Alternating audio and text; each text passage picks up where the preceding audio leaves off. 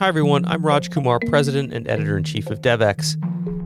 This week, we'll be breaking down the big headlines in global development and bringing in some top experts to help us do it.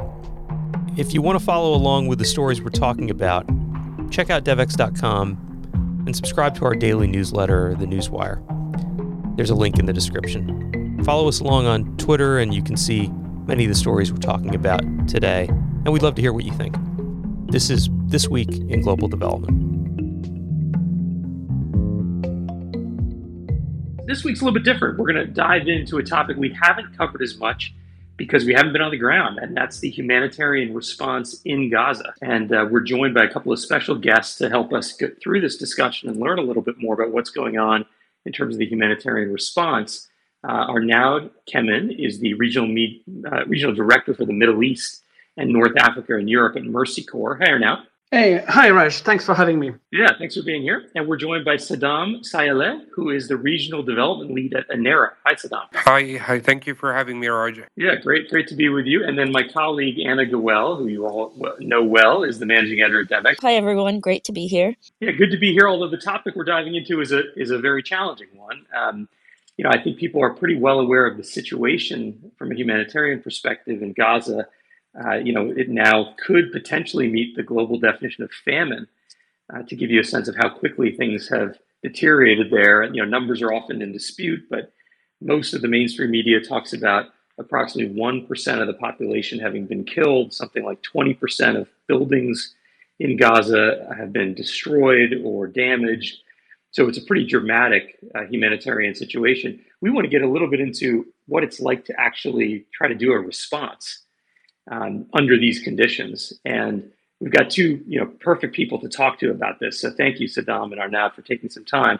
Um, Saddam, I understand you have yourself not been into Gaza. You're in Egypt, if I understand right, and you've got a team of some 70 plus people uh, doing aid work inside Gaza. Is that correct? Hi, Raj. Um, yeah, I've been I've been in Egypt. Um, uh, so I'm usually in Jordan uh, working, you know, like uh, for whoever doesn't know ANERA, we operate in Palestine, Gaza, uh, Lebanon, and Jordan. Um, and my role is to work in these three countries. But since the beginning of the war, I've been deployed to Egypt um, to try to work with the Egyptian authorities um, UNRWA and, and, and the different UN agencies on, on humanitarian relief to Gaza through Rafah, through the Egyptian borders. We in Gaza right now um, have over 20 staff who um, who we've been working in Gaza for over 45 years with ANERA.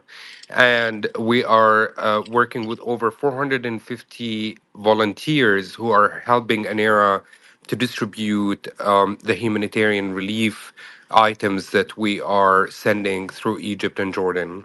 Yes, Saddam, I think for people who are not as familiar with ANERA, you've been operating in the West Bank and Gaza for many, many years. You've got a long history there.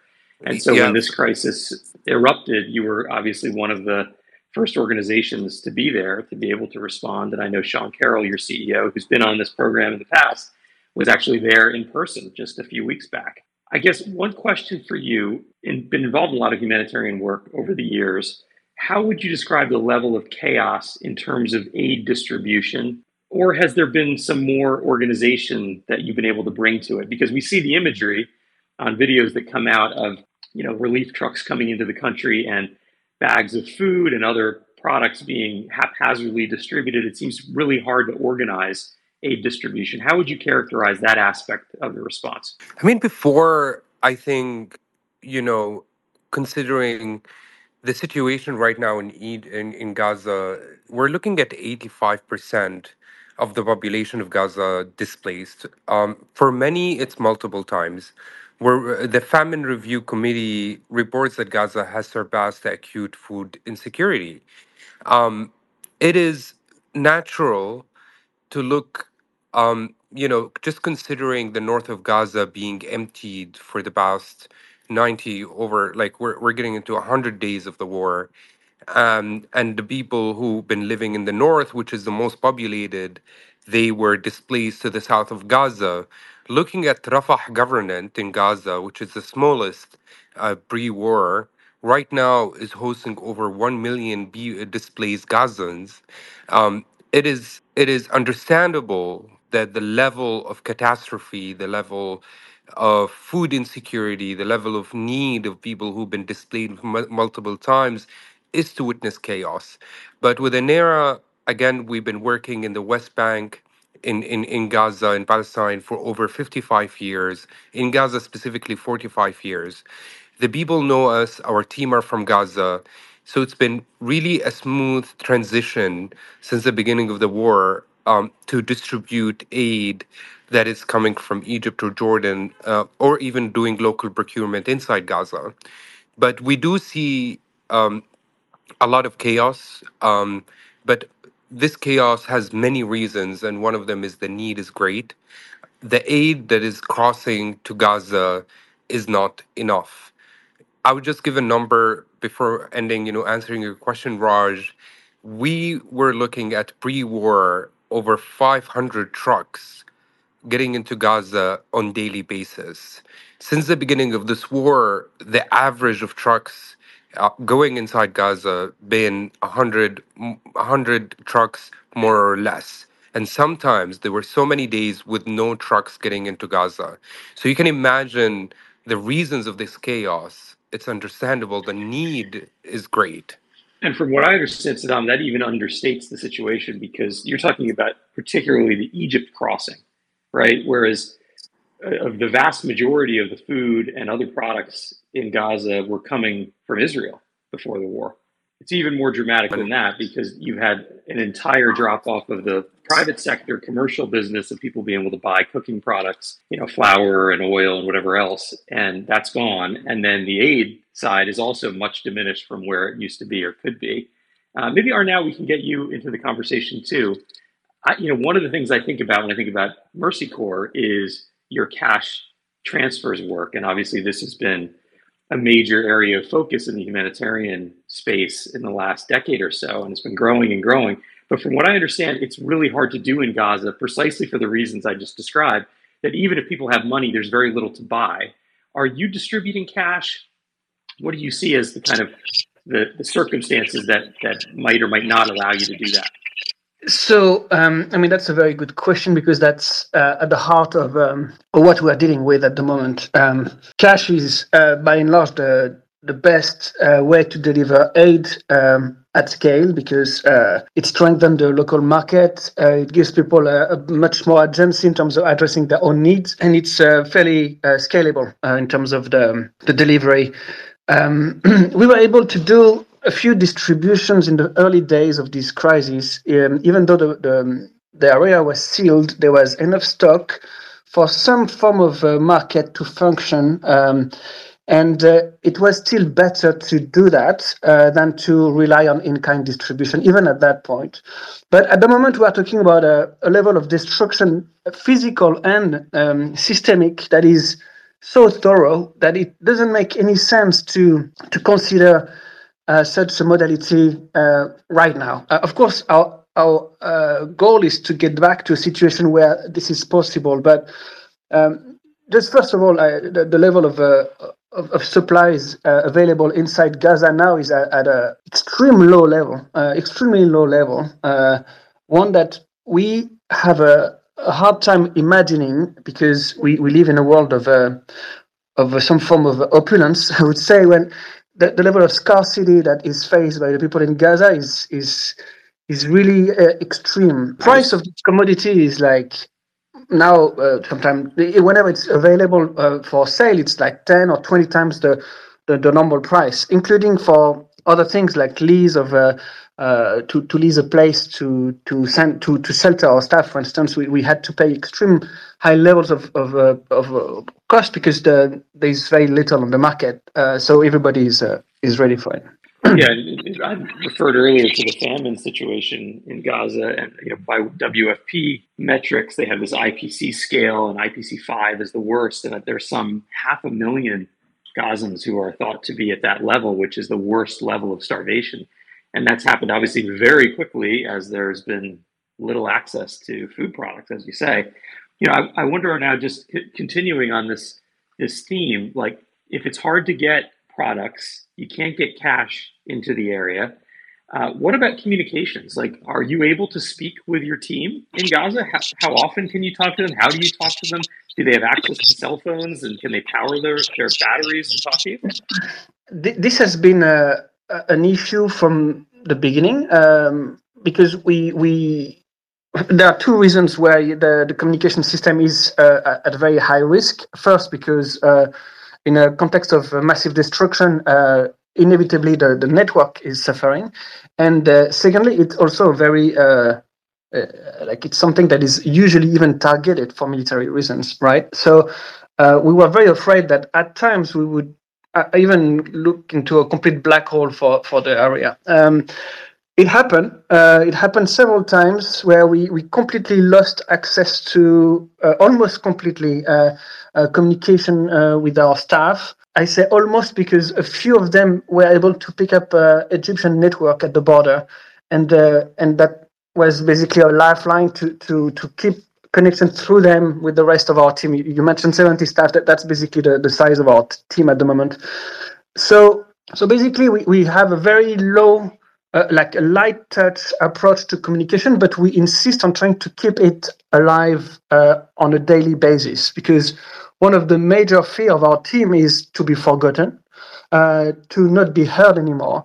Uh, and so we, we send them and are in touch with at least some of them every day. And we have also a system to, to decrease the cost on them with like um, a, a, way to passively see if they saw our messages. And if we see that they read it, we consider that they are accounted for. And we do this roll call every day. Uh, at times we lost touch with staff for like a couple of weeks. Fortunately, um, most of them came back online. We are still currently there's one staff in the north that we haven't been able to contact for a couple of weeks, but uh, we try to send people to the area where they are to to confirm that they are fine. Um, given the level of uh, movement available uh, possible in the in the Gaza Strip at the moment, you understand it. It's very challenging. Very challenging indeed, and and obviously these are people who themselves are going through the crisis, and they're also trying to support and assist others in the humanitarian response. It's a very tough situation to be in. Saddam, what about you and your team? Do you have a similar process in place of checking in on them? What is it like to try to coordinate the effort from uh, from a different country? Yeah, absolutely. I mean, just a, a bit of a reminder, you know, like electricity has been cut out since has been out in Gaza since 11 October 11th and you know fuel is still an issue we have seen um, you know in in, in uh, the, the the telecom company um, inside Gaza uh, uh, almost warning of their generators do not have fuel to continue um, operating. And we and and and this where you know we're looking at the fuel crisis since the beginning of the war um, uh, people don't have uh, enough fuel, um, and even humanitarian agencies don't have enough fuel for humanitarian delivery. And communication blackouts, you know, the north of Gaza is completely, I would say, in communication blackout. Once we go center south, the communication blackouts are on and off. So, one of the, I would say, um, uh, uh, challenging things um, that Anera has to continue to do and worry about as a team, as a family, is when we can't reach our team, who are, for, in, in my perspective, they're our heroes who are distributing humanitarian aid. And once you don't have access or communication with one of your staff who, who who's going into the field to distribute aid, then the level of stress, the level of anxiety at everyone is like, where is Sami, who is distributing aid in Deir Balah? And and this continues to happen. We do regular check-ins every morning, but the communication blackout's been one of the most challenging things to communicate with humanitarian staff who are distributing that aid. Can, can, can you just speak to how you were able to get your CEO, Sean Carroll, and I think he went in with um, Jose uh, Andres, the chef and, and CEO or, or chairman of uh, World Central Kitchen.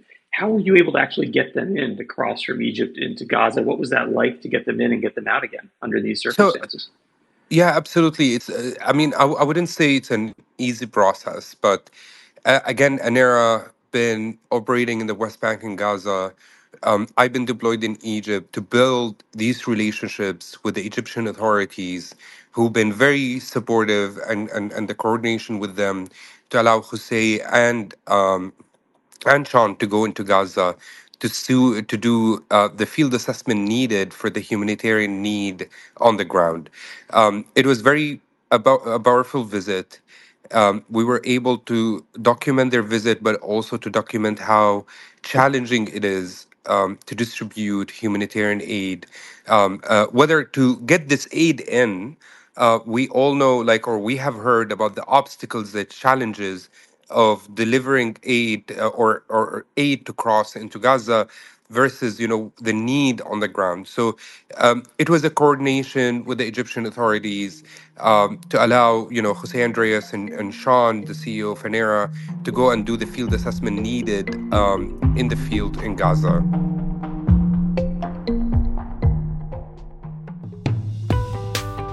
Hi, I'm Kate Warren, Executive Editor at Devex. If you are listening to this podcast, you are likely working to achieve the Sustainable Development Goals. But are you subscribed to Devex Newswire? Global development can be a fast moving, complex sector. Our team of global reporters work every day to bring you the news you need to make sense of it all. In Devex Newswire, we keep you up to date on issues ranging from climate change financing to gender equality and global health to transforming the food system all in a fun to read, free newsletter delivered directly to you five days a week. Join the hundreds of thousands of global development professionals who receive Devex Newswire and visit devex.com slash newsletters to sign up to this free newsletter today.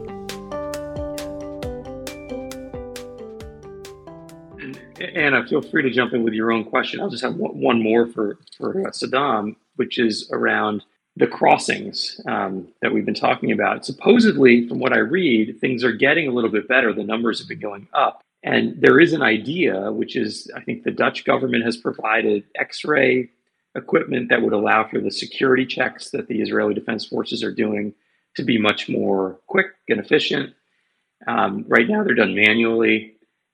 I'm, I'm imagining both of your organizations are involved in some of these conversations. Is there a prospect that this will open up a bit more and we'll be able to to speed up the number of trucks that can get through uh, because that does seem like the essential ingredient right for addressing this famine in the near term besides a ceasefire or a resolution to the war itself. I mean if i can come in on this um, the, the x-ray you're talking about are already deployed uh, but they're not used which leads to the, the very core of this situation. It's not a it, it is, it is a, a, a, logistical conundrum, but at its heart, it's a it's a decision to not make these uh, humanitarian aid uh, possible. Whenever the decision will be made to make it possible, uh, we will be able to to mount a humanitarian response, uh, uh, a meaningful one, and a one that will make the disaster we are seeing not happen anymore. But until then, uh, until there is a, a, a, this is a strategy to to make things that way. Uh, so you can send all the, the technical solutions you want if you don't have the, the political will to to assuage the, the, the, the burden we are seeing. It's it's not going to ever be uh, at the level it should be.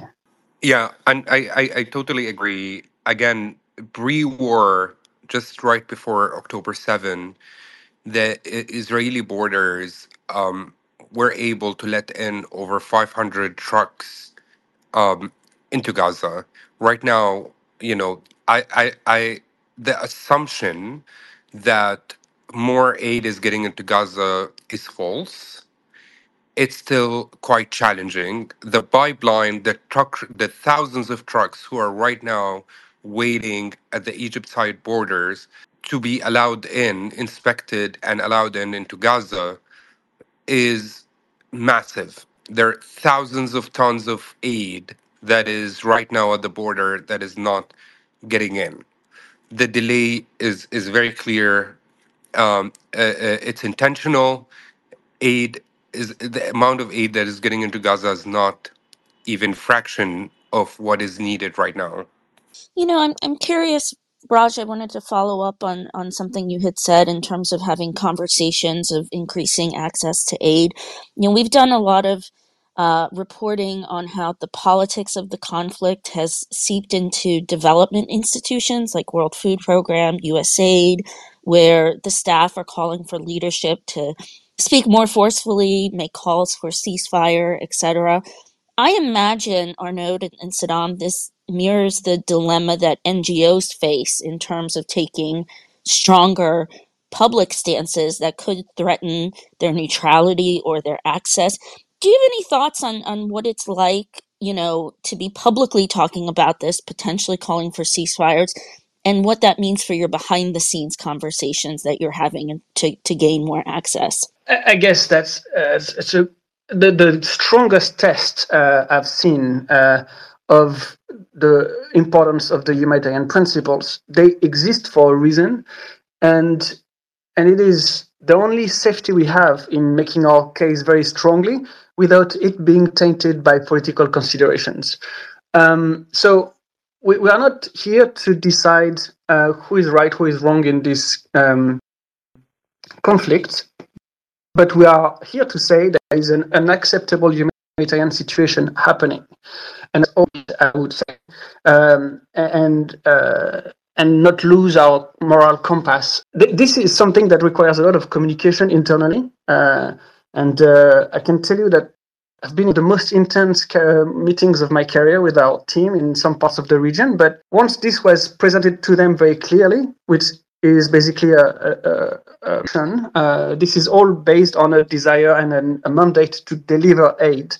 Um, ultimately, agreed that uh, that's the, the, the the case for our. For, uh, that's basically the reason why Mercy Corps exists, uh, and um, and then we, we managed to to, to get a, a great uh, sense of support from everybody in the region, even those who were initially advocating for uh, moving into a much more like advocacy, like a political statement, uh, uh until they realized that we could not do both at the same time.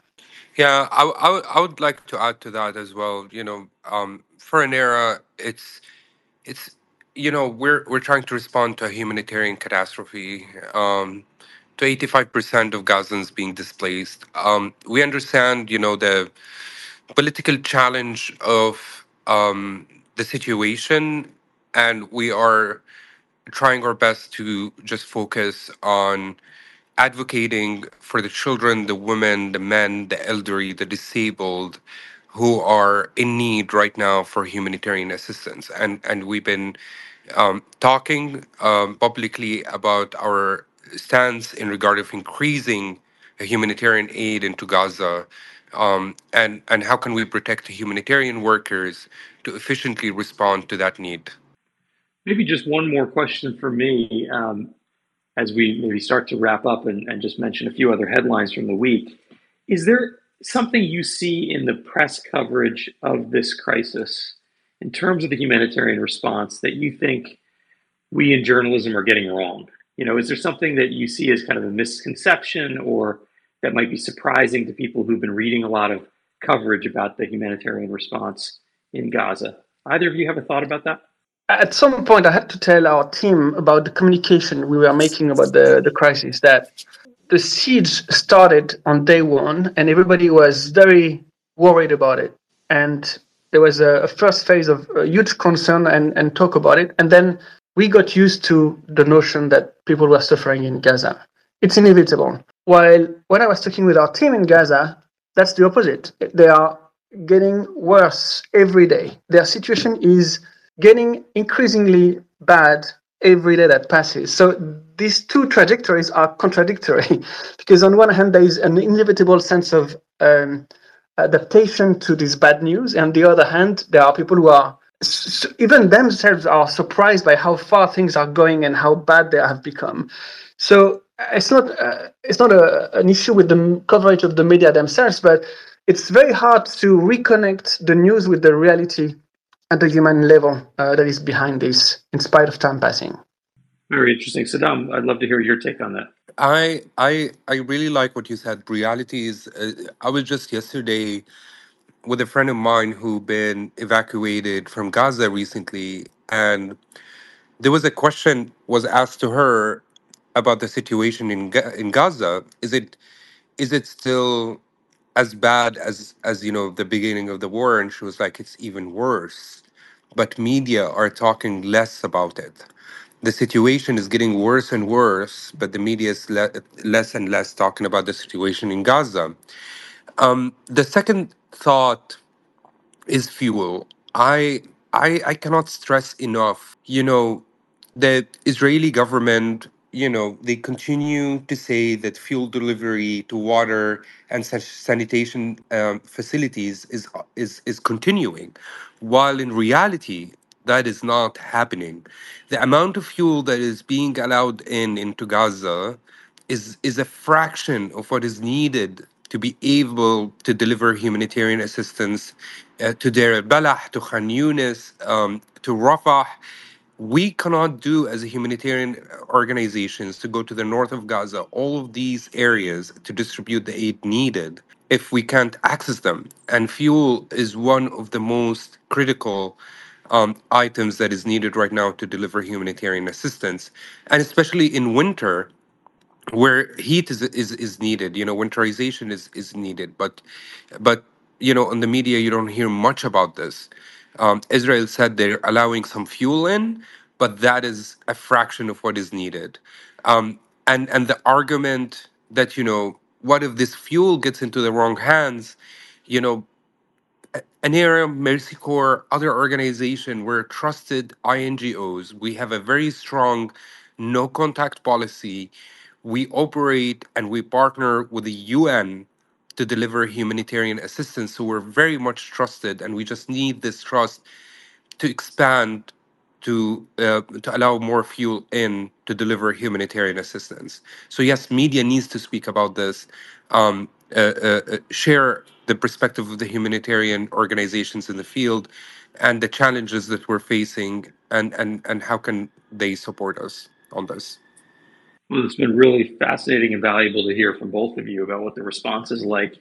Obviously, there's um, a lot of focus and attention within our community, the humanitarian and development community, on what's happening in Gaza. And at the same time, there's so many other conflicts happening in the world. It's really a moment of crisis, and your organizations are uh, are stretched very thin, trying to handle so many different crises at the same time. Uh, Anna, we had obviously other stories this week. Just briefly, as we start to wrap up here, is there any any other piece that you wanted the, our listeners to be aware of? There was quite a big development in terms of we had uh, Bangladesh hold its elections on Sunday. Uh, the Prime Minister Sheikh Hasina won an all too predictable victory, and uh, this has prompted a lot of questions that we've been examining about what to do when a development success story backslides on democracy. Um, there have been, of course, significant strides made under um, Hasina's leadership over the last 15 years on education, health, and of course slashing poverty. But uh, but that's just it. She's been in power for actually over 15 years. Um, the opposition party boycotted this election. Thousands have been arrested. So you know the dilemma is what do ngos and donors do when confronted with this type of situation uh, in our reporting some said that you know humanitarian aid should rise above politics um, others said that good governance is likely to make aid much more effective, so you need to have that foundation in place. Um, but I think it's uh, worth reading, and I think it's a dynamic that will continue because, as you pointed out before, Raj, we've got 60% of the world is going to go to the ballot box in 2024.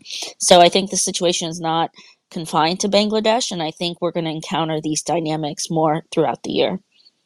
Yeah, and it does look like, as our conversation has made clear with Gaza, this is a year where the trend toward more and more humanitarian crises and more of the broader development community having to focus on emergencies uh, is likely to take place. And it's not it's not a good start to 2024 in that sense at all.